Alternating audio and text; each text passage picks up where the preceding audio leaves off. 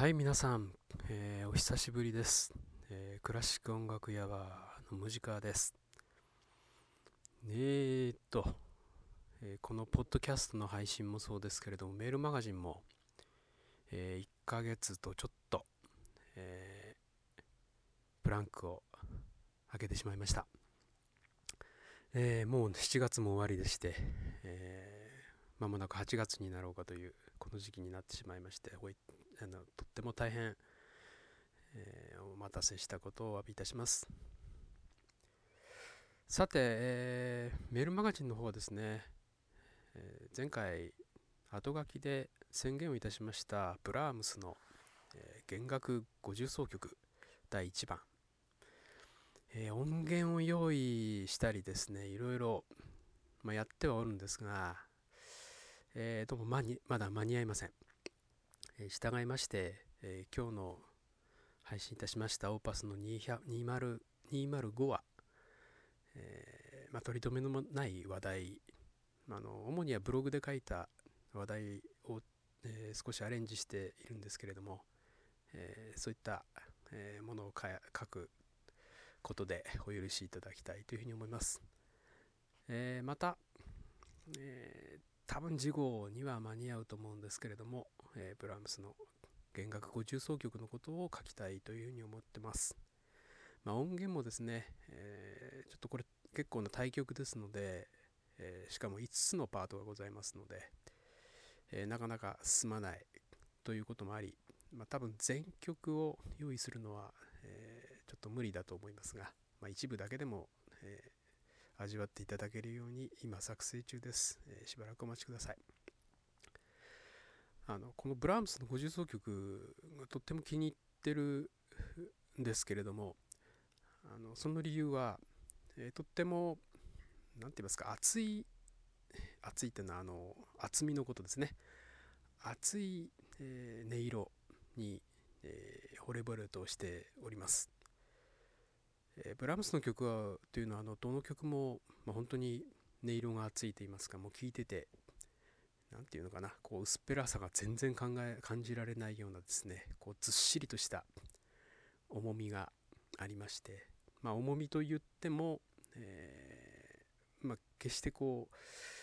威圧的とかですねこう負担になるような重みではないんですね。こう豊かなこう大地の恵みみたいなそんな感じの音色がとっても私は大好きです、えーまたあのメロディーもですね、えー随一緒にあのこれ多分ヨーロッパ、まあ、ドイツとかのあたりの、えーまあ、田舎の音楽いわゆるフォークミュージックって言いますかそういったものの、えー雰囲気があるんだと思うんですがとっても心地いいんですね聴いてると。えーまああの春夏秋冬いつでも聴いてもいつ聴いても、まあ、素晴らしいんですが、まあ、特にこの夏に聴くとですね、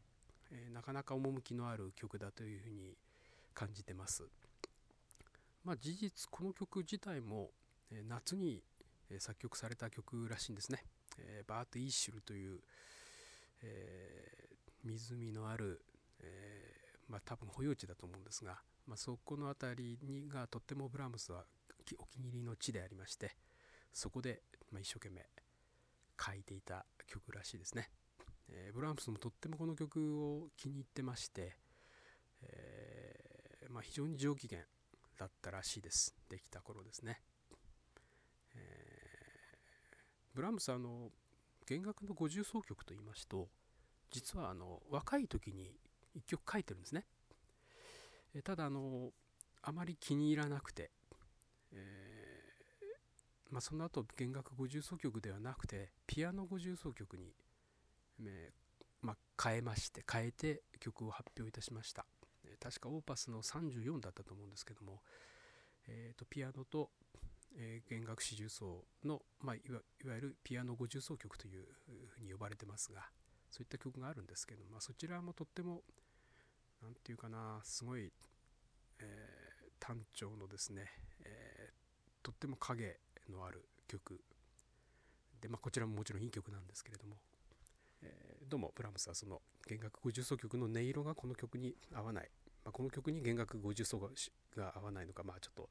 定かではないですけれどもブラームスは気に入らなくて、えー、やめてしまったんですね、ま、それから20年後に書いたのがこの弦楽50奏曲第1番オーバスの88ということです、えー、この曲特徴がありましてあの、まあ私が感じている特徴ということなんですが、まあ、第一楽章はその非常に厚みのある、えー、メロディーとそれと途中から、まあ、第二主題の方はこう何て言うかな非常に軽快に飛び跳ねるような、えー、ちょっと変わった趣向のメロディーが、えー、絡み合いましてあの出てきましてでその、2つの主題が絡み合って、えーまあ、ブラームスの得意なですね、えー、曲の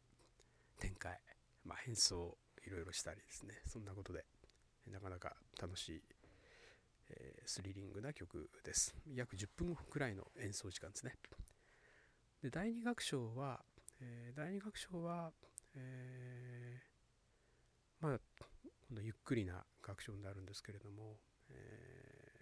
やっぱりブラームスらしい、まあ、重厚っていう言葉をあまりこう連発して使うのは好きではないんですけれどもやっぱり重厚な感じですね、えーまあ、どこかこう牧歌的な感じもいたしまして、えー、まあ、哀愁のある中にやはり自然の豊かな恵みみたいなものを感じさせるそんな曲ですね、えー、第二楽章の後半はまた少しこう軽快というかねちょっとまた雰囲気が変わっていくんですねそして面白いのがまあ面白いというかとっても、えー、いつも興奮して聴いているのが第3楽章ですえー、と第2楽章は約10分ぐらいここまでで約20分ぐらいの演奏になるんですが、えー、第3楽章、まあ、ラストのフィナーレですけれどもここは、え、5分ぐらいで終わるんですね。ですごい軽快な、あ、軽快っていうかですねこうスピーディーな、えー、細かい音符のが、入り乱れましてあの風雅みたいな感じですね。えー、フーガみたいな感じって言っていいのかな、えー、要は大砲を使ったこう巧みなこう音楽展開をいたしまして、えー、本当に聴いててうわわわわわというあれよあれよという間に終わってしまうというようなそういった曲です。まあそんな曲なんか今日解説しちゃいましたけれども、えー、まあ多分こういうこういうようなことを、ね、字号で、えー、書くと思うんですけれどもまああの要は聴いていただくのがやっぱり一番だというふうに思います、えー、この曲の CD もいろいろ出てると思うんですが、まあ、ぜひどっかで見つけていただきまして一度聴いていただければと思います。あの弦楽重奏曲第2番もですねとっても有名でして、えー、こちらの方がま作品としては優れてるっていうような人ももちろんいます、まあ、確かに素晴らしい曲ですね、えー、まあもうブラームスがだいぶ晩年の曲になるんですけれども、まあ、晩年の傑作と言って、えー、いいと思うんですけどね。まあその曲も合わせて多分カップリングされてると思いますので是非一度お試しください。